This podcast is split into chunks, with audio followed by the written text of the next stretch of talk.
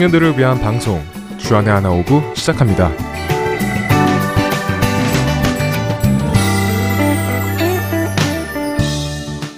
애청자 여러분 안녕하세요. 진행의 박윤규입니다. 안녕하세요. 정다은입니다. 지난 한 주도 이 세상의 빛과 소금의 역할을 잘 감당하신 한 주 되셨으리라 믿습니다. 다한 잠에 얼마 전 애리조나 그 I-10 freeway에서 묻지마 차량 총격 사건이 있었던 거 알아요? 아, 피닉스 지역에서 열흘간 차량 여러 대가 총격을 당하는 사건 말이죠. 네, 맞아요. 차에 타고 있던 13살 소녀가 유리 파편에 약간의 부상을 당했을 뿐 다행히도 사망자는 발생하지 않았다고 합니다. 다행이네요. 정말 누군가라도 총을 맞았더라면 큰 비극이 발생할 수도 있었잖아요. 네, 운전자라도 맞았더라면 큰 사고로 번질 위험이 있었던 사건이었죠. 어, 그런데 I-10 프리웨이면 용규 형제가 매일 출퇴근하는 길 아니에요? 네, 맞아요. 그래서 말인데요. 제가 매일 다니는 길이기 때문에 이 기사를 정독하고 있었는데 제 자신한테 너무 실망을 하게 되었습니다. 너무 이기적이고 참 악하구나 라는 생각도 들더라고요. 네? 이 기사를 읽으면서 용규 형제 자신한테 실망을 하게 되었다고요? 왜요? 방금 말씀드렸듯이 제가 매일 출퇴근을 이 사건이 일어난 길로 다닌다고 했잖아요. 네. 제 마음에 감사한 마음이 들기는 하는데요. 그 이유가 뭐 인명피해가 없어서 다행히 큰 사고가 없어서가 아니라요. 제가 그 시간에 그 장소에 없었던 것이 감사하더라는 거죠. 그것을 깨닫는 순간 내가 방금 무슨 짓을 한 건가? 내가 그 자리에 없었던 것이 감사하다니. 나만 아니면 된다라는 그 생각이 총을 쏜 그 범인과 다를 바가 무엇이 있나라는 생각도 들고요.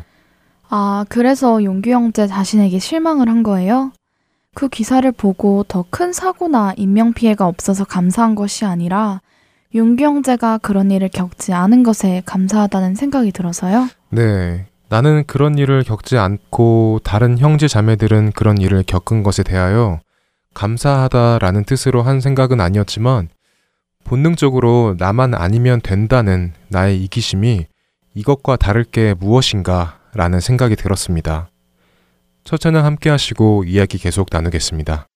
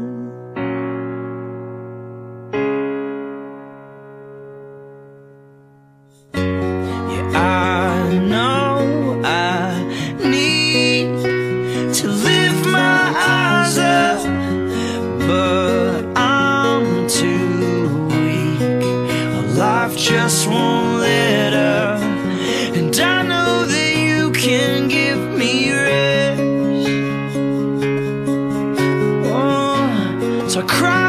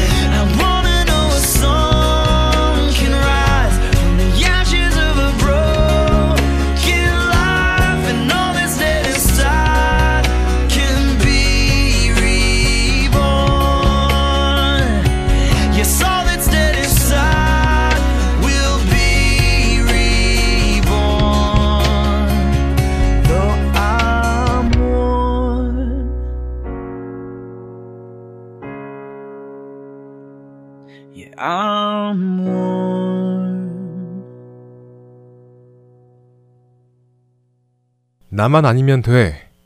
유명한 TV 프로그램에서 복불복이라는 게임을 할 때면 출연자들이 외치는 말인데요. 저도 친구들끼리 벌칙 게임을 할 때 종종 쓰는 말입니다. 사소한 벌칙 게임을 할 때 외치는 나만 아니면 돼 라는 그 멘트를 가만히 생각해 보면 그것이 이 시대의 가치관을 보여주는 것이 아닌가 생각됩니다. 그리고 이런 가치관이 세상에서뿐 아니라 저를 포함한 많은 그리스도인들까지도 나만 아니면 된다라는 생각을 가지고 신앙생활을 하고 있지는 않은가라는 생각을 하게 되었습니다. 나만 아니면 된다라는 이 마음이 평소에 우리 삶에 얼마나 자연스럽게 스며들어 있는지 어떻게 알 수 있을까요? 그냥 나만 아니면 돼.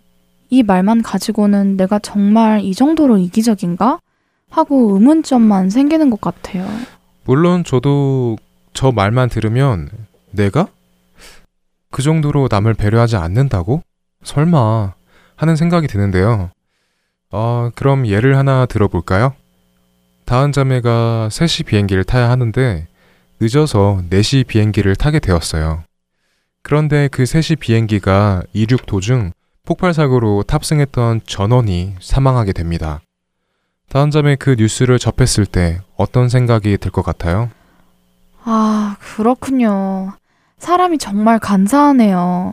솔직히 큰일 날 뻔했다. 비행기 놓쳐서 다행이다. 막 이런 생각이 들 것 같아요. 수십 명, 수백 명이 죽은 것은 생각이 나지 않고 내가 살았구나 라는 생각이 먼저 드네요. 그렇죠. 그럼 만약에 그 비행기에 다은 자매 가족이나 친구가 타고 있었다면요? 그래도 다행이다 라는 그런 안도감이 나올 것 같아요.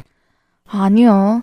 저의 가족이나 저의 친구가 타고 있었더라면 안도감은 커녕 패닉할 것 같아요. 상상만 해도 어떻게 해야 될지를 모르겠네요. 네. 애청자 여러분들은 어떠신가요? 이 예가 모든 분들에게 같은 답을 얻을 수 있는 건 아니겠지만 I and you, my people and your people 이렇게 구분을 두고 내가 당했을 수도 있었던 일을 남이 당하면 다행이고 내가 당하면 불행이라고 생각하는 것이 과연 성경적일까요? 음, 물론 저희를 포함한 많은 분들이 나의 가족과 남의 가족이 같은 일을 당하였을 때 우리의 반응이 같지는 않을 것입니다. 하지만 성경 말씀 여러 곳에서는 내 이웃을 내 자신과 같이 사랑하라 라고 말씀하시잖아요. 네, 그 뜻은 나에게 일어난 일도, 이웃에게 일어난 일도, 내 가족에게 일어난 일도, 내 이웃의 가족에게 일어난 일도, 다 나에게 일어난 일처럼 내 가족에게 일어난 일로 받아들여야 하지 않을까요?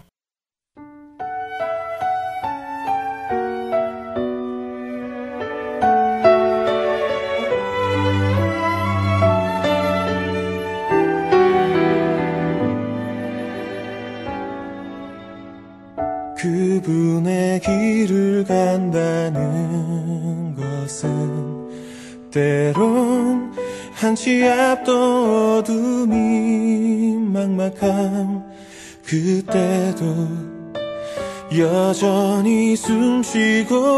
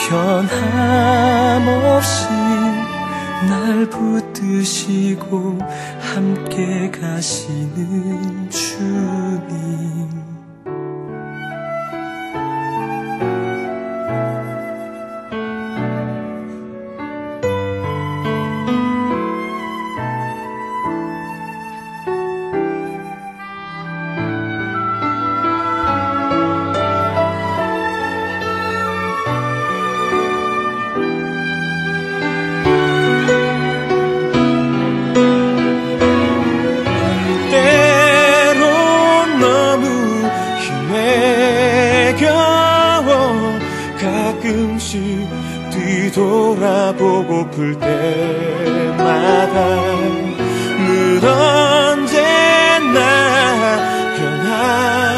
변함없이 날 붙드시고 함께 가시는 주님. 그분의 길을 간다는 것은 때론 감당 못할 승리의 기쁨 그때도 여전히 변함이 없는 주 겸손함으로 내 욕심 버리는 것. 내 욕심 버리는 것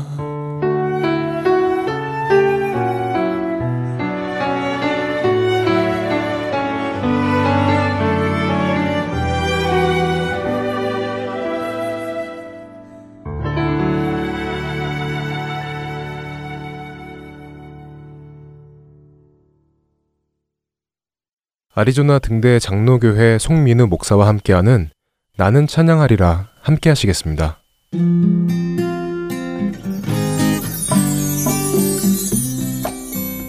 애청자 여러분 안녕하세요. 나는 찬양하리라 송민우 목사입니다. 주님의 은혜를 묵상하며 주님과 같이 걸어온 한 주간이 되셨기를 바랍니다. 혹시 내가 그 사랑을 잠시 놓쳤다는 생각이 드신다면 이 시간 함께 찬양할 때 우리 안에 주님의 사랑이 회복되는 은혜가 있기를 소원합니다. 오늘 우리가 함께 배울 찬양은 2013년에 발표된 마커스 Live Worship Kingdom of God 앨범에 들어있는 그 나라에 살리입니다. 먼저 찬양을 잠시 듣고 함께 배워보겠습니다.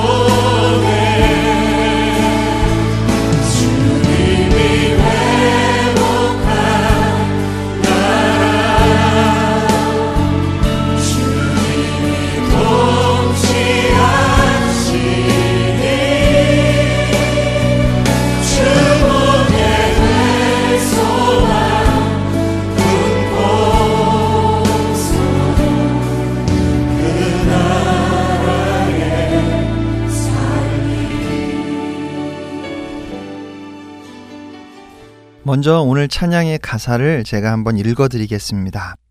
완전한 사랑으로 주 보혈 그 은혜로 그 사랑으로 교회 세우사 그 나라 임하였네. 신실한 주의 사랑 내 삶에 가득하나 그 사랑 버리고 내 생각 따라 그 나라 잊고 사네.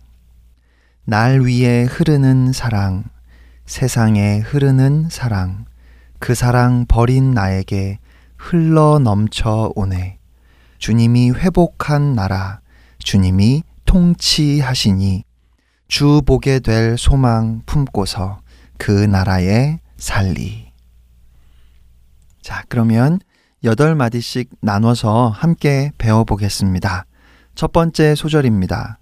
완전한 사랑으로 주 보혈 그 은혜로 그 사랑으로 교회 세우사 그 나라 임하였네.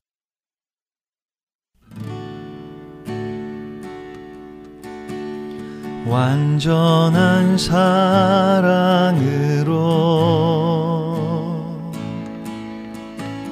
주보혈 그네로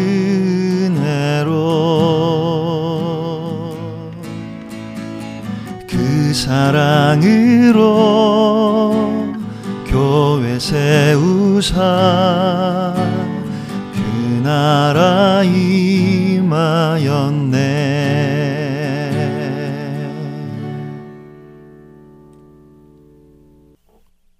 두 번째 소절은 첫 번째 소절과 멜로디가 똑같습니다.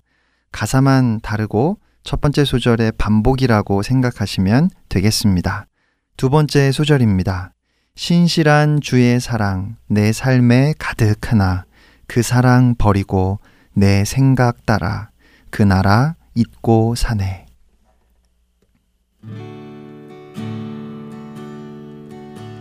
신실한 주의 사랑 내 삶에 가득하나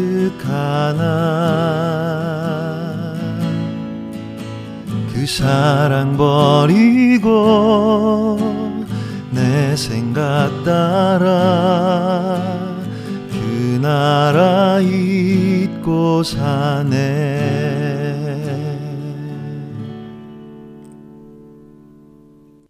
세 번째, 네 번째 소절이 이 곡의 후렴입니다. 먼저 세 번째 소절입니다. 날 위에 흐르는 사랑, 세상에 흐르는 사랑, 그 사랑 버린 나에게 흘러 넘쳐 오네. 날 위에 흐르는 사랑 세상에 흐르는 사랑 그 사랑 버린 나에게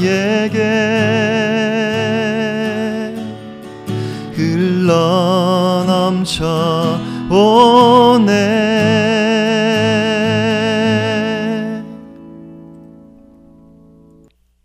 마지막 네 번째 소절입니다. 주님이 회복한 나라, 주님이 통치하시니 주 보게 될 소망 품고서 그 나라에 살리. 주님이 회복한 나라.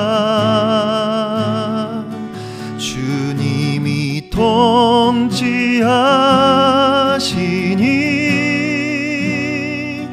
주보게 될 소망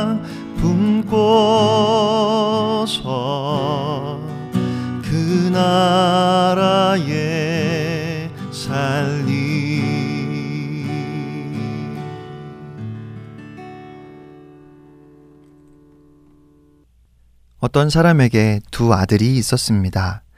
둘째 아들이 자기 몫의 유산을 가지고 집을 나가서 허랑방탕하면서 재산을 다 탕진하고 빈털터리가 되어 집에 돌아왔습니다. 그런데 아버지는 그 아들을 불쌍히 여기며 달려가서 껴안고 입을 맞추고 좋은 옷을 입히고 손가락에 반지를 끼우고 발에 신을 신겼습니다. 그리고 살찐 송아지를 잡아서 잔치를 벌였습니다. 밭에서 돌아온 큰 아들은 동생이 돌아왔다고 살찐 송아지를 잡고 잔치를 하는 아버지가 너무 못마땅하고 이것은 부당하다는 생각이 들었습니다. 화가 나서 집에 들어가지 않으려고 하자 아버지가 나와서 큰아들을 달랬습니다. 그러자 큰아들이 이렇게 말합니다. 아버지, 저는 여러 해 동안 아버지를 위해 일하고 무슨 말씀이든 어긴 적이 없습니다. 그런데 저에게는 친구들과 함께 즐길 수 있게 염소 새끼 한 마리 주시지 않으셨습니다. 그런데 허랑방탕하여 아버지의 재산을 탕진한 아들이 집에 돌아오니까 아버지는 그를 위해 살찐 송아지를 잡으셨습니다. 우리가 너무 잘 아는 누가복음 15장에 나오는 주님께서 비유로 말씀하신 이야기입니다. 여러분, 큰 아들의 불만이 정당하다고 생각하십니까? 당연히 정당하지요. 큰 아들의 말이 맞잖아요. 아니, 어떻게 그럴 수가 있어요. 내가 어떻게 살았는데, 내가 어떻게 아버지를 섬겼는데, 동생을 위해서는 이렇게 잔치를 베풀고, 나에게는 이렇게 홀대할 수 있는가라는 생각이 들지 않겠습니까? 예수님께서는 또 이런 비유도 말씀하셨습니다. 어느 포도원에서 포도원 주인이 일할 사람들을 찾기 위해서 아침 일찍 시장에 갔습니다. 하루 품삯으로 한 데나리온을 주기로 일꾼들과 약속을 하고 포도원으로 보냈습니다. 오전 9시에 나가보니까 시장에 빈둥거리는 사람들이 있었습니다. 그들에게도 적당한 품삯을 줄 것이니 포도원에 가서 일을 하라고 했습니다. 포도원 주인은 12시와 오후 3시에도 다시 나가서 또 그렇게 했습니다. 오후 5시에 나갔더니 아직도 빈둥거리며 서 있는 사람들이 있었습니다. 주인이 물었습니다. 왜 하루 종일 하는 일 없이 여기서 빈둥거리고 있느냐? 그러자 그들은 아무도 일자리를 주지 않습니다. 라고 대답했습니다. 그 포도원 주인은 그들에게도 포도원에 가서 일을 하라고 했습니다. 6시가 되자 모든 일꾼들에게 품삯을 나누어 주었는데 5시에 와서 1시간 일한 사람에게 한 데나리온을 주었습니다.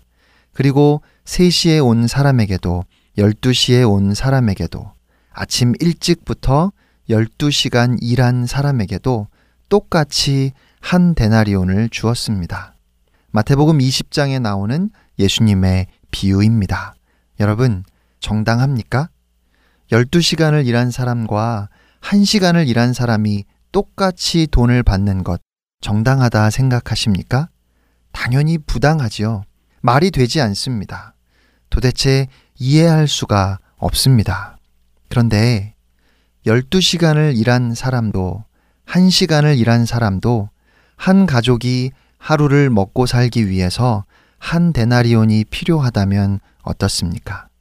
실제로 한 데나리온은 당시 한 가족이 하루를 먹고 살기 위해 필요한 돈이었습니다. 그러니까 12시간을 일한 사람도 한 데나리온을 받으면 집에 돌아가서 가족과 함께 배불리 먹을 수 있고 아무도 써주지 않아서 일을 못하고 있었던 사람들도 뒤늦게 오후 5시에야 일을 시작해서 1시간밖에는 일을 하지 않았지만 그들도 집에 돌아가서 가족과 함께 배불리 먹을 수 있도록 한 데나리온을 받았다면 그 은혜가 한 시간밖에 일을 못한 사람에게도 임했다는 것이 감격스럽고 감사해야 하지 않겠습니까? 그 주인의 은혜의 풍성함을 칭송하는 것이 마땅하지 않을까요? 두 아들의 비유에서도 아버지의 재산이 자기의 것이라는 생각이 있을 때 자신이 아버지의 집에서 영광을 누릴 자격이 있다고 생각할 때 내가 할 만큼 했기 때문에 아버지가 나에게 잘 해주어야 한다는 그 생각이 있을 때 그러면 아버지의 행동은 부당해지는 겁니다. 하지만 내가 누릴 자격이 없음에도 불구하고 아버지가 나를 사랑해서 아들로서 아버지의 모든 소유를 누리게 하셨다고 생각한다면 지금 동생에게 임한 은혜를 나는 이미 누리고 있음을 인하여서 오히려 감사해야 하는 것입니다. 이 두 비유에 대해서 공평하지 않다고 느끼는 것은 나는 우리는 1만 달란트의 빚을 탕감받은 사람들인데 도대체 해결할 수가 없어서 그래서 절망할 수밖에 없는 우리의 모든 문제를 하나님께서 값없이 은혜로 다 해결해 주셨는데 내가 한 것이 아무것도 없고 나는 그 은혜를 받을 자격이 없는데 이 사실을 이 은혜를 생각하기보다는 나는 이런 이런 일들을 했고 이런 이런 것들을 가지고 있어서 내가 다른 사람보다 낫다고 생각하기 때문입니다. 내가 가지고 있는 것, 내가 하고 있는 일들을 자랑하며 다른 사람과 비교하기 때문에 예수님의 말씀은 부당하고 불공평하다는 생각을 하는 겁니다. 하지만 우리가 할 수 있는 것이 아무것도 없음을 진정으로 고백하고 있다면 어떨까요? 정말로 우리는 도무지 그 은혜를 받을 자격이 없음을 기억하고 있다면 어떻습니까? 오늘 예수님은 우리에게 네가 받은 그 은혜를 네가 아느냐고 물으십니다. 하나님께서 그 아들을 희생하시면서 우리에게 주신 그 무조건적이고 도저히 감당할 수 없고 측량할 수 없는 그 하나님의 은혜, 그 은혜를 내가 아느냐고 물으십니다. 주 예수 그리스도의 은혜, 하나님 아버지의 그 사랑을 알때 우리는 여전히 이 땅에 있지만 이미 임한 하나님의 나라를 살게 되고 동시에 아직 임하지 않은 하나님의 나라를 소망하며 살게 되는 것입니다. 이것이 바로 이미 임하였으나 아직 임하지 않은 킹덤 already, 킹덤 not yet의 복음입니다. 한 주간도 그 복음이 실제가 되는 여러분의 하루하루가 되시기를 주님의 이름으로 축복합니다. 애청자 여러분, 승리하세요.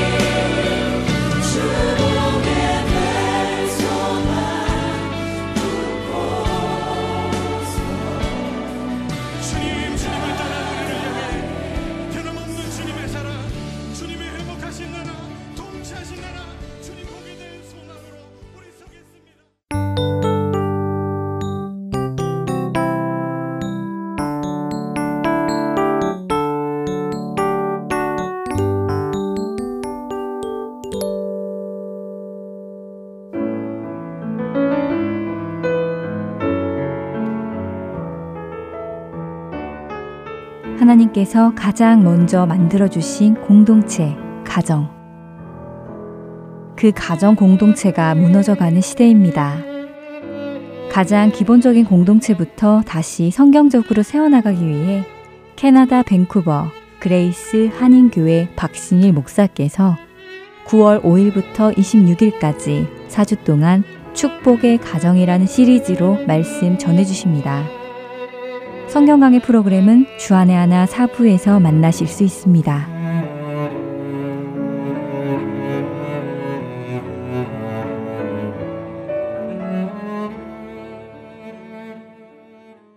설교 말씀으로 이어집니다. 서울 베이직교회 조정민 목사께서 마태복음 5장 21절부터 26절까지의 말씀으로 이웃과 화해하라 라는 주제로 말씀 전해주십니다. 은혜의 시간 되시기를 바랍니다.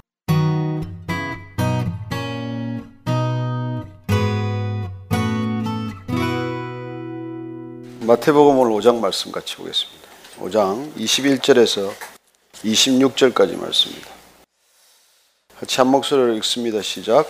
옛사람에게 말한 바 살인하지 말라 누구든지 살인하면 심판을 받게 되리라 하였다는 것을 너희가 들었으나 나는 너희에게 이르노니 형제에게 노하는 자마다 심판을 받게 되고 형제를 대하여 낙하라 하는 자는 공회에 잡혀가게 되고 미련한 놈이라 하는 자는 지옥불에 들어가게 되리라. 그러므로 예물을 재단에 드리려다가 거기서 내 형제에게 원망 들을 만한 일이 있는 것이 생각나거든 예물을 재단 앞에 두고 먼저 가서 형제와 화목하고 그 후에 와서 예물을 드리라. 너를 고발하는 자와 함께 길에 있을 때 급히 사화하라. 그 고발하는 자가 너를 재판관에게 내어주고 재판관이 옥리에게 내어주고 옥에 가둘까 염려하라 진실로 내게 이르노니 내가 한 푼이라도 남김이 없이 다 갚기 전에는 결코 거기서 나오지 못하리라 아멘 하나님 아버지 어제보다 오늘 주님을 더 사랑하게 하고 또 날마다 주님 더 가까이 다가가다가 끝내 주님 앞에 서는 날 되게 하여 주옵소서. 예수님 이름으로 기도합니다. 아멘. 우리가 예수님의 첫 설교라고 하는 이 산상수훈 천국대 헌장 말씀은 하나님 백성으로서 대체 어떻게 살아야 하는가에 대한 정말 새로운 전혀 새로운 규범이에요. 그냥 우리가 세상 살아가는데 조금 더 나은 도덕적 기준을 말씀하신 게 아니에요. 세상의 도덕 기준이 이 수준이니까 우리는 조금 더 낫자. 그보단 나아야 되지 않겠나. 그런 수준이 아니라 예수님께서 지금 말씀하고 계신 것은 그야말로 새로운 신앙적 규범이라고 우리가 해야 할 만한 것들입니다. 도대체 복이란 뭐냐? 그토록 복에 목마른 사람들, 이 땅에 복이라면 그냥 사족을 못 쓰는 사람들한테 그건 복이 아니야. 하나님 나라의 백성의 복이란 그게 아니라고. 그래서 전혀 새로운 팔복의 기준을 우리한테 말씀해 주셨고, 그리고 그 복 있는 사람이란 게이 세상 살 때 살아가는 모습은 바로 소금이야, 소금. 빛이요, 빛이라고. 그렇게 우리에게 지금 말씀하고 계신 것이죠. 그래서 하나님 나라의 백성으로 산다는 삶의 구체적인 삶의 영역에서 어떻게 우리는 그 모습을 살아낼 거냐? 그 얘기를 앞으로도 조금 어, 계속 하실 거예요. 그래서 우리가 흔히 부닥치는 삶의 영역에서 중요한 아젠다를 추려서 살인, 간음, 결혼, 맹세, 보복, 원수 갚는 것 이런 것들에 대한 전혀 다른 신앙적 규범을 우리에게 말씀해 주시고자 하는 것입니다. 그야말로 시원치 않은 제자들 12명 그리고 예수님을 따르는 무리 뭐 갈릴리 백성이라는 게 대단합니까? 예루살렘 사람들과는 판이하겠죠. 그런 사람들을 앞에 놓고 지금 예수님께서는 하나님 나라의 백성으로 산다는 것은 이때까지 너희들이 배워왔던 그런 율법적 기준, 그런 윤리나 도덕 차원의 기준과는 다르다는 것입니다. 그래서 예수님께서는 이 땅에 전혀 하나님과는 너무나 거리가 멀어진 그 백성들을 향해서 하나님이란 누구신지를 보여주시고 들려주시고 살아내 주신 것이죠. 그래서 나는 하나님은 나는 생명의 떡이다는 것이고 세상의 빛이라고 말씀하시고 양의 문이라고 말씀하시고 선한 목자다. 나는 부활이요 생명이다. 길이요 진리요 생명이다. 나는 포도나무여 너희는 가지다. 그런 말씀 표현 하나하나를 통해서 하나님이 누구신지 그리고 하나님이신 그분 예수님은 누구신지를 직접 친히 말씀하신 것 아닙니까? 하나님에 대한 생각이나 기준이 너무나 뒤틀려 버렸기 때문에 하나님께서는 그걸 늘 한 번씩 바로 잡으신다는 걸 기억해야 합니다. 하나님께서 정말 바로 잡을 수 없을 만큼 그 하나님의 관점과 하나님 백성의 삶이 더 이상 되돌이키기가 어려우면 그때 우리가 심판이라는 것을 경험할 거예요. 노아 심판이라든지 바벨탑 심판이라든지 소돔과 고모라 심판이라든지 이런 건 사실 하나님의 plan B예요. plan A는 그게 아니지 않습니까? 하나님의 plan A는 늘 돌이키라. 내가 돌이키면 내가 용서하겠다. 그래 돌이켜서 용서받는 게 구원이 아니겠습니까? 그게 plan A예요. 예수님께서 어떻게 보면 plan B가 목전에 이르렀기 때문에 이 땅에 오셨고 그리고 정말 하나님이 누구신지를 친히 가르쳐 주셨고 그리고 오늘 십계명을 그토록 오해하고 살고 있으니 그 십계명이라는 걸 그냥 거추장스러운 그냥 뭐 이렇게 덕지덕지 붙은 짐스러움으로 이렇게 만들어 놓았으니 그걸 어떻게 보면 예수님께서는 친히 오셔서 새롭게 계명을 우리한테 풀어 주시는 것입니다. 그분이 하나님이시고 그분이 직접 율법을 명령하셨고 그 명령하신 율법이 이렇게 본질이 훼손되었으니 그 본질을 다시 가르쳐 주시는 걸 그걸 저자직강이라 그래요. 저자직강. 율법이란 예수님께서 친히 선포하신 거예요. 뭐예요? 그게 하나님에 관한 것 아니에요. 하나님과 인간이 관계 맺는 방식. 나 이외에 다른 신을 두지 말아라. 우상 만들지 말아라. 이름을 헛되이 함부로 부르지 말아라. 안식일 지켜라. 그리고 그 신앙의 고리가 되는 부모님 제발 공경해라. 부모 떠나서 무슨 신앙이 있어요? 그리고 여섯 계명부터 시작되는 열 개, 열 가지 그 계명은 후반부 다섯 개 계명은 사실 나, 나와 타자와의 관계예요. 나와 이웃과의 관계예요. 공동체 속에서는 어떻게 우리가 어떻게 관계를 맺고 살 것인가에 관한 계명이죠. 그래서 그 다섯 개 나머지 계명은 어떻게 보면 이웃 계명이라고 부를 만해요. 그 이웃 계명의 첫 번째 계명이 무엇입니까? 살인하지 말라요. 살인하지 말라. 간음하지 말라. 도적질하지 말라. 거짓말하지 말라. 그 이웃의 것을 탐하지 말라. 그리고 그 다섯 개는 이웃과 관계 맺는 방식에 관한 이웃 계명이란 말이죠. 그 중에 첫 번째 이웃과 관계 맺는 방식에서 가장 중요한 게 뭐냐? 어떻게 보면 공동체를 위한 첫 번째 계명은 살인하지 말라는 말이에요. 근데 그 계명이 본질이 뭔지를 오늘 예수님께서 완전히 우리를 새롭게 빚어 주실 것입니다. 오늘 그 21절 말씀 한번 같이 읽으십시다. 다시 읽습니다. 시작. 옛사람에게 말한다. 살인하지 말라. 누구든지 살인하면 심판을 받게 되리라 하였다는 것을 너희가 들었으나 너희가 들었어요. 지금까지 들은 게 뭐냐면은 살인하지 말라. 누구든지 살인하면 심판을 받게 되리라. 우리가 출애굽기를 보면 민수기를 보면 여섯 번째 계명은 한 줄이에요. 그냥 살인하지 말라예요. 그러나 살인하면은 어떤 페널티가 있는지 처벌이 있는지를 다시 출애굽기나 민수기에서는 부연 설명하고 있어요. 그것도 율법이에요. 그래서 출애굽기 21장 12절 이하를 제가 읽어 드릴게요. 거기 보면은 사람을 쳐 죽인 자는 반드시 죽일 것이나 만일 사람이 고의적으로 한 것이 아니라 나 하나님이 사람을 그의 손에 넘긴 것이면 내가 그를 위하여 한 곳을 청하리니 그 사람이 그리로 도망할 것이며 사람이 그의 이웃을 고의로 죽였으면 너는 그를 내 재단에서라도 잡아내려 죽일지니라. 사람을 쳐 죽이면 반드시 죽여야 한다. 그러나 고의성이 없다면 그는 도피성으로 도망갈 것이다. 그러나 고의성이 있다면 도망갔더라도 재단에서 끌어내서 죽여야 한다. 어쨌건 살인 죄를 적용하는데 기준을 뭐로 지금 설명을 합니까? 고의가 있냐 없냐? 그 사람을 고의적으로 죽이려고 한 것이냐 아니면 우발적 사건이냐? 이걸 가지고 어떤 기준을 지금 제시하고 있는 것이죠. 그래서 지금은 사람이 죽고 그 사람을 어떻게 처벌할 것인지에 관한 처벌의 기준으로 무게가 조금 옮겨진 것이죠. 민수기로 가면은 또 이렇게 얘기를 합니다. 민수기 35장 16절 이하를 읽어드리겠습니다. 만일 철 연장으로 사람을 쳐 죽이면 그는 살인자니 그 살인자를 반드시 죽일 것이요. 만일 사람을 죽일 만한 돌을 손에 들고 사람을 쳐 죽이면 이는 살인한 자니 그 살인자는 반드시 죽일 것이요. 만일 사람을 죽일 만한 나무 연장을 손에 들고 사람을 쳐 죽이면 그는 살인한 자니 그 살인자는 반드시 죽일 것이니라. 자, 그러면 살인 도구에 관한 얘기 아닙니까? 그러니 쇠로 죽이든지 돌로 죽이든지 나무로 죽이든지 사람 죽일 만한 흉기를 가지고 죽였으면 반드시 그는 죽여야 한다. 자, 살인의 동기, 살인의 도구, 살인 방법에 관한 어떤 살인 죄를 형량을 논하는 쪽으로 가버렸단 말이에요. 사람들은 점점 이 율법에 치- 치우치게 되면서 살인이라고 하는 그 동기나 본질보다는 살인의 죄, 살인죄가 가지고 오는 처벌의 중심이 무게 중심이 옮겨진 스- 바로 그, 그 점을 예수님께 지적한 것이죠. 그래서 너희는 살인하지 말라고 하는 그 계명의 본질을 기억하기보다는 살인하지 말라. 살인하는 자는 누구든지 죽을 것이다. 일이 가버렸다. 그러니까 정작 살인하고도 고의성이 입증 안 되면 피할 수도 있는 것이죠. 그러면 자 내가 고의로 죽였는지 안 죽였는지 누가 판단합니까? 만약에 증인이 없으면 누가 판단해요? 그러면 도피성이 갈 때까지는 죽여도 되는 것입니까? 그럼 철이나 돌이나 나무 말고 다른 흉기로 죽이면 괜찮은 것입니까? 이런 것들이 끊임없이 우리의 관심의 대상이 되는 것이죠. 사람을 죽일 만한 크기가 아니면 작은 건 괜찮습니까? 그래서 우리가 사이 소시 그 소위 형법 체계라는 걸 가지고 논하게 되는 것도 다 그런 얘기란 말이에요.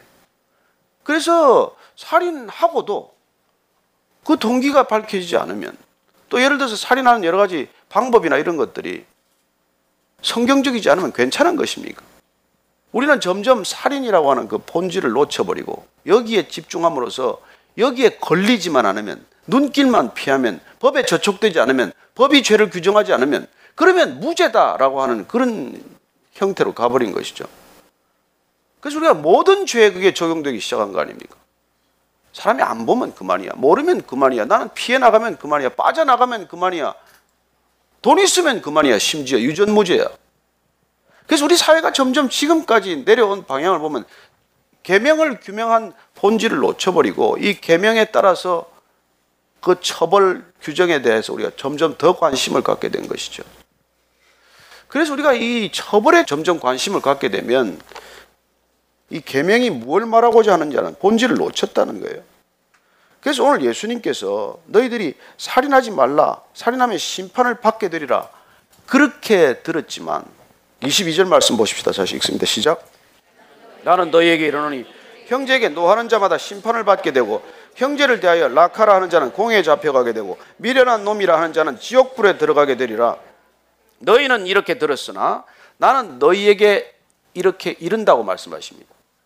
우리가 들은 것하고 우리가 지금까지 듣고 배운 것하고 우리가 지금까지 듣고 배우면서 우리가 지키려고 애쓴 것하고 예수님께서 지금부터 말씀하시는 것과는 다르다는 것이죠. 여러분 들었다는 것 다 기준 아닙니다.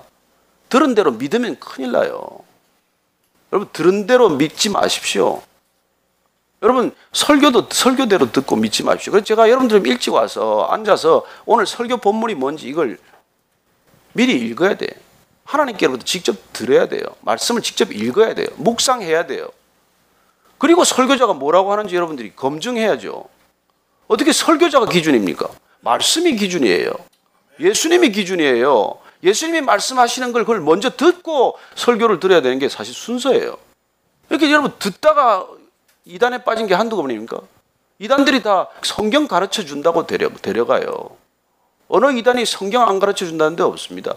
그러나 자기들 방식대로 자기들이 원하는 대로 자기들이 가르치고 싶은 대로 이미 계획과 목적을 가지고 가르쳐서 세뇌하는 것이지 여러분 세뇌가 되면 비판 의식은 사라지고 기준 자체가 사라지고 질문이 사라져요. 저는 오늘날 그리스도인들이 너무나 사실은 그냥 듣고 그냥 믿는 거예요. 제가 듣고 믿다가 큰일 날 뻔한 게 있어요. 비타민 C가 좋다고 들었어요. 그래서 그걸 제가 6년간 매일 아침, 점심, 저녁으로 두 알씩 챙겨 먹었어요. 아니, 제가 챙겨야 아내가 워낙 저를 사랑하니까 끼니 때만 되면 보약 주듯이 그걸 두 알씩 먹었어요. 이유도 없이 손이 다 갈라지고 피부가 가렵기 시작하는데 병원을 가도 알 수가 없고 이유를 알 수가 없어요. 그러다가 어느 날 우연히 정말 우연히 비타민 C가 몸에 안 좋을 수도 있다는 것, 내게 해롭다는 걸 듣게 되었어요. 끊었어요. 3개월 만에 모든 피부병이 사라졌어요. 여러분 들은 대로 믿었다가 제가 죽을 뻔했다고요. 얼마 전에도 제가 그런 사람 하나 또 가르쳐 줬어요. 그 사람이 막 이런 그 고통을 하소연하길래 제 경험을 얘기를 해줬어요. 나는 이렇게 들었으나 지금까지 너는 그렇게 들었으나 나는 지금 이렇게 말한다. 비타민 C는 모두에게 좋은 것이 아니다. 이게 지금 예수님께서 그렇게 말씀하시는 것이죠. 그래서 이 지금 살인하지 말라. 살인하면 누구든지 심판을 받게 되리라고 하는 말의 본질은 그건 말이야. 형제에게 분노하지 말아라. 형제에게 분노하는 자마다 심판을 받게 된다는 말이야. 그래서 살인의 본질이, 살인의 뿌리가, 살인의 시작이 분노에 있다고 하는 살인의 동기 쪽으로 다시 관심을 확 끌고 가는 것이죠. 우리는 살인만 안 하면 다 죄가 없다고 생각을 해요. 나는 이때까지 살인한 적, 여기 누가 살인하고 여기 앉아 있겠어요? 사람 직접 죽이고 여기 앉아 있는 사람 계십니까? 아니, 예수님께서 살인하지 말라고 말씀하신 이 설교 듣는 사람도 누가 살인한 사람은 없어요. 그러면 다 해당 무, 나하고 관계 없는 율법입니까? 그렇게 생각한 게 바리새인들이란 말이에요. 나는 평생에 사람 죽인 적 없어. 그러나 예수님께서 살인하지 말라고 하는 하나님의 명령의 본질은 뭐냐? 그건 형제에게 분노하지 말아라. 분노하게 되면 내가 형제를 낙하라고 골이 비었다고 욕하게 되고 말이지. 미련한 작자라고 욕을 하게 되고 비난하게 되고 무시하게 되고 경멸하게 되고 이런 것들이 살인의 본질이야. 이 말씀을 하고 계신 거란 말이에요.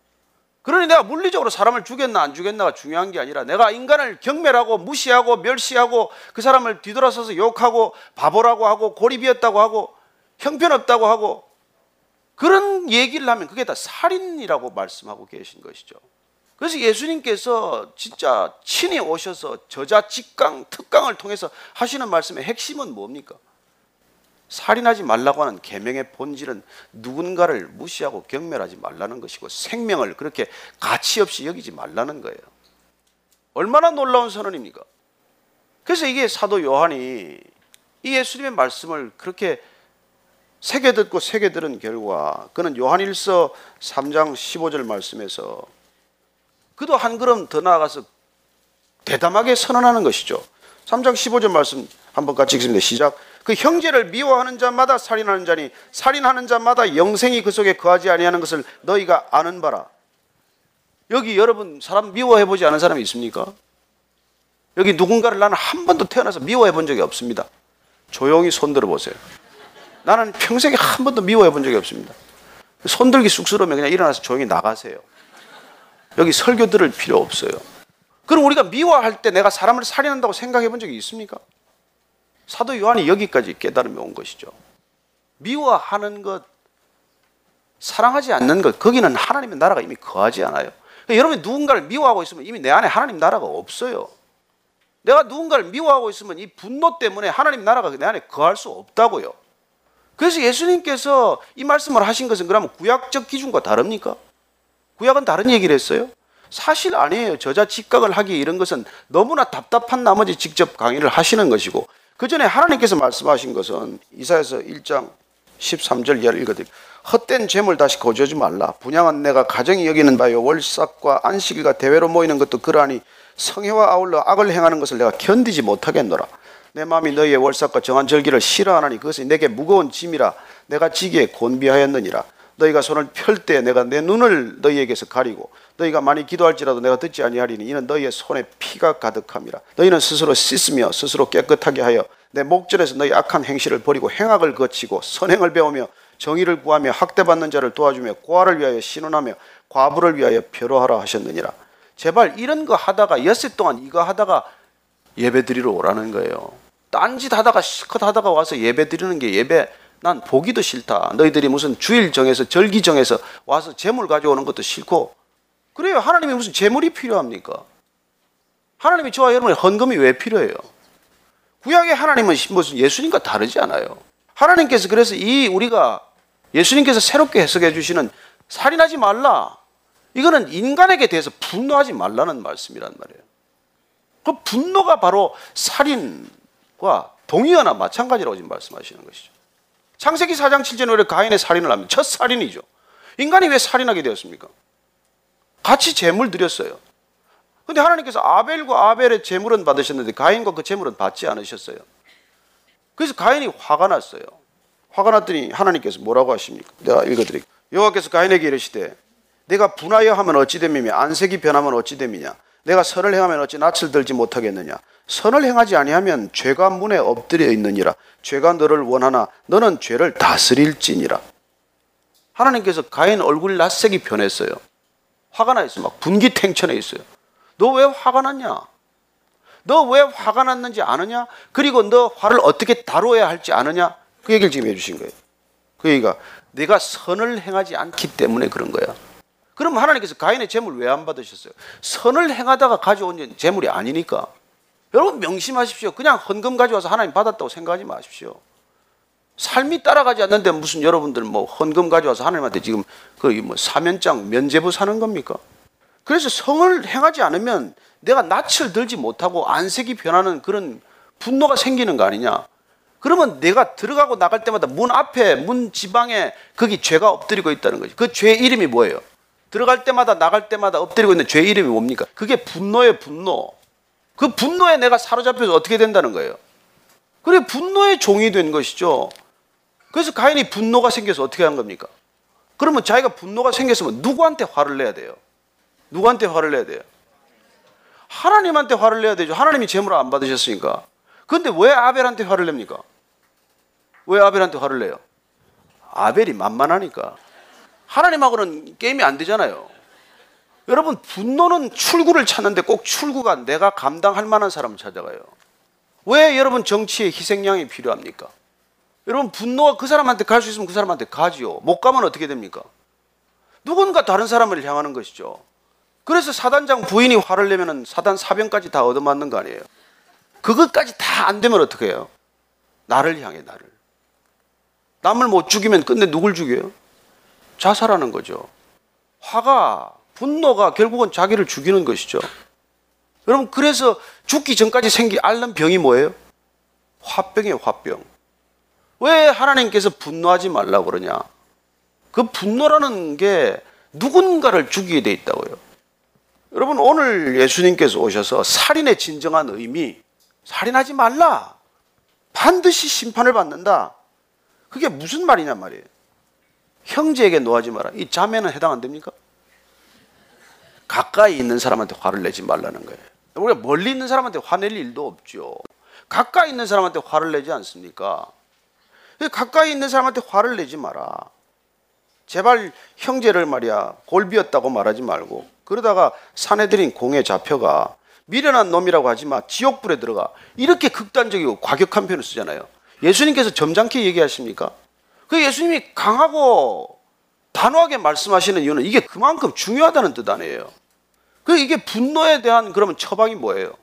어떻게 하라는 거예요? 23절, 24절 읽습니다. 시작.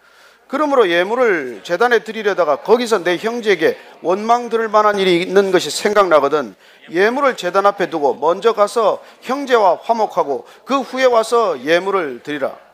이 말씀도 보통 이게 지금 보통 말씀이 아니에요. 갈릴리에서 산에 올라가서 지금 제자들한테 얘기하시는 거예요. 근데 예물을 드리러 간다는 건 어디까지 갔냐면 예루살렘 성전까지 갔다는 뜻이에요. 그러면 예물 드리러 가려면 여러분 이스라엘 백성들이 그 재물 잘 챙겨서 갈릴리에서 예루살렘까지 서둘러 가도 사흘 길이에요. 가는 동안 재물이 다 치면 안 돼. 양이든 뭐든 그걸 그냥 끔찍히 그냥 흠없이 잘 보존해서 가서 제사장한테 그 흠없는 재물로 이제 그 도장을 받고 그리고 이제 재물을 드리려고 하는데 생각이 나서 누군가의 마음을 어렵게 하고 누군가를 라카라 부르고 미련한 자라고 불렀다는 생각이 나거든. 그럼 어떻게 해야 돼요?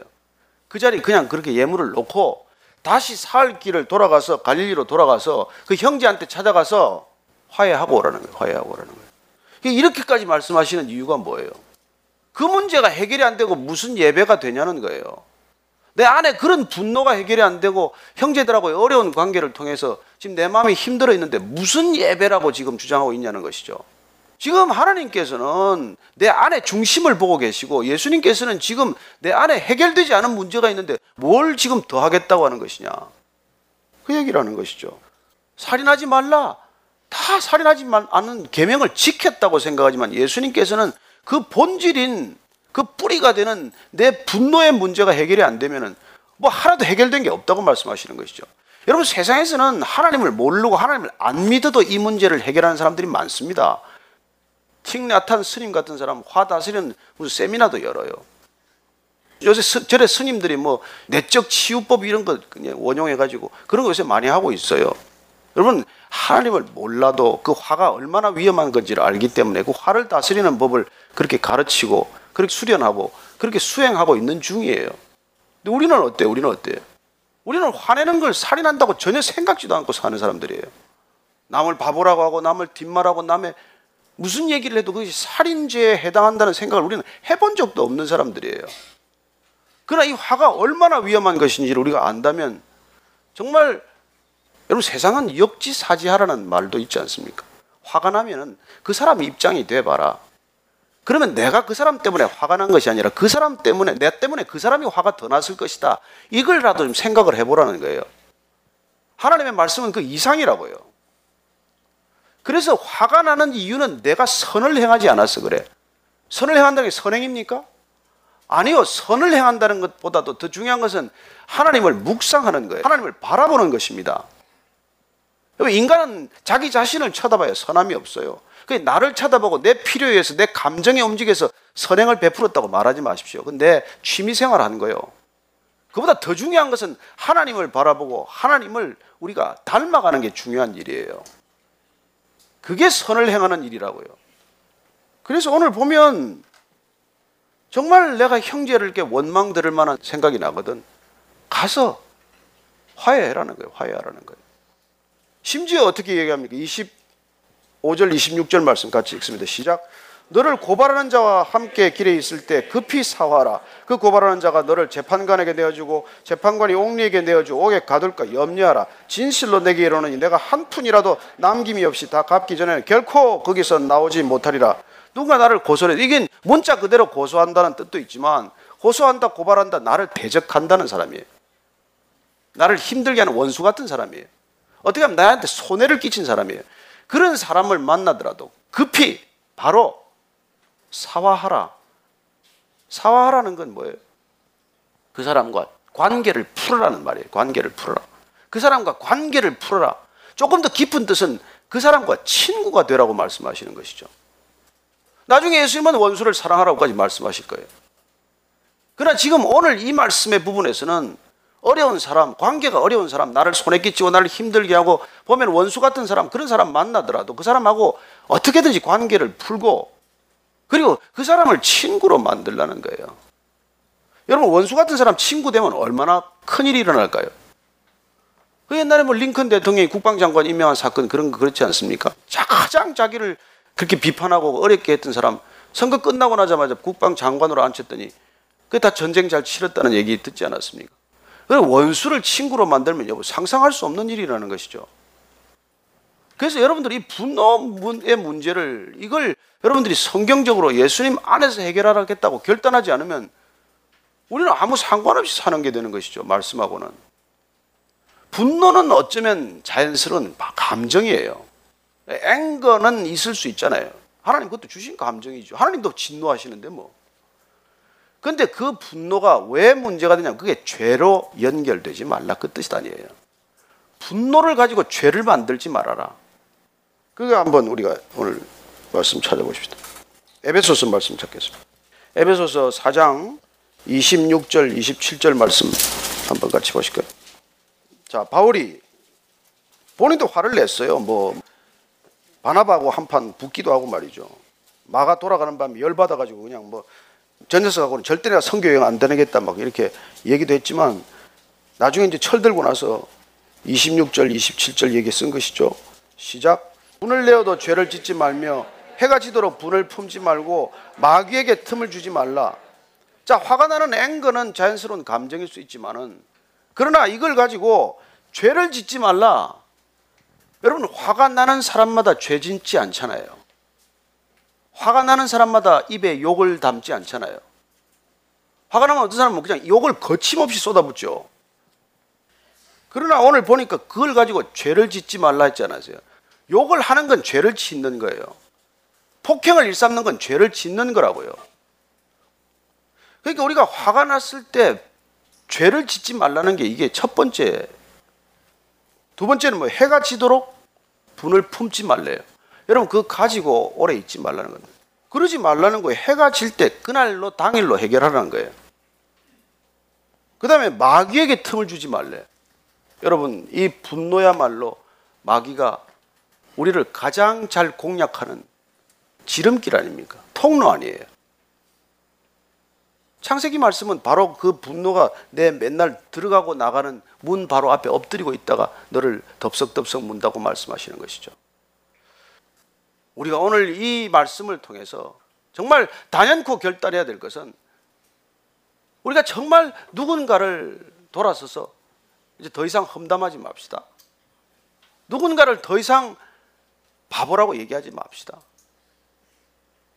바보라 그러면 나처럼 바보가 어디 있어요?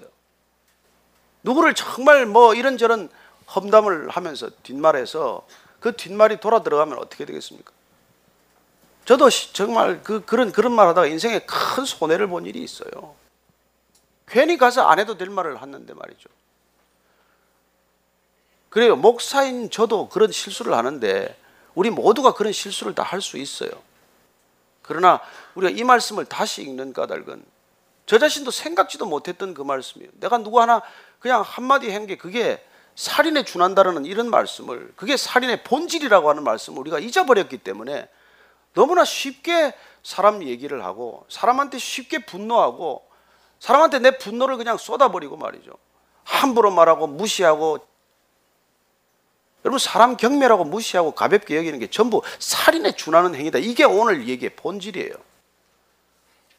그러니 누군가를 존중하되 정말 하나님 앞에서 하나님께서 나를 존귀히 여겨 주신 것처럼 누군가를 그렇게 존귀히 여기는 삶 그게 공동체의 첫 번째 단추란 말이에요.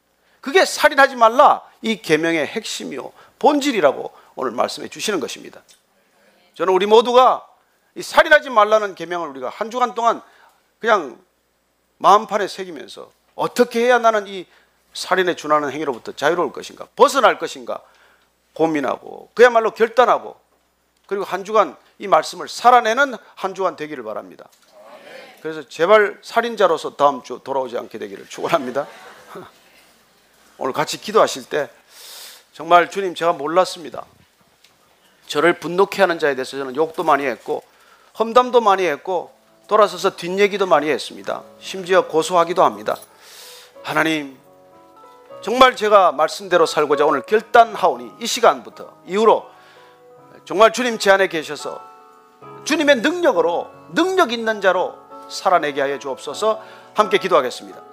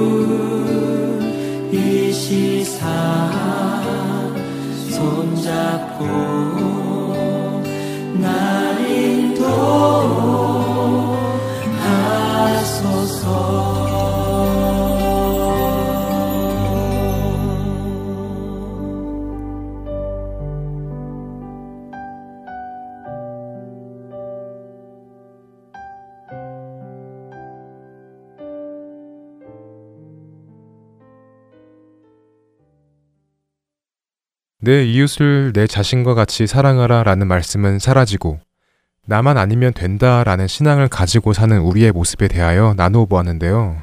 오늘 나눈 이야기를 통해서 우리가 미처 깨닫지 못하는 사이에 하나님의 말씀이 아닌 세상의 사상이 우리에게 너무 자연스럽게 우리의 자아 속에 녹아 있다는 것을 생각하게 되었습니다. 네, 우리가 이 세상을 그리스도인으로 살고 있지만 세상적인 마인드가 하나님의 말씀보다 더 편안하고 더 옳고 더 쉽게 생각하고 있구나라는 생각이 듭니다. 얼마나 우리의 영이 깊이 잠들어 있는지 알 수 있었던 시간이었네요. 그러게요. 다시 생각해봐도 저의 모습이 정말 섬뜩하네요. 제가 놓친 비행기가 추락했는데 죽은 그 사람들은 생각이 나질 않고 어떻게 내가 그 비행기를 놓쳤다는 것에 감사와 안도감이 자연스럽게 나올 수 있는지 아, 정말 깨어있지 않으면 세상과 구별된 사상과 윤리의 모습으로 살 수 없겠구나라는 생각이 듭니다.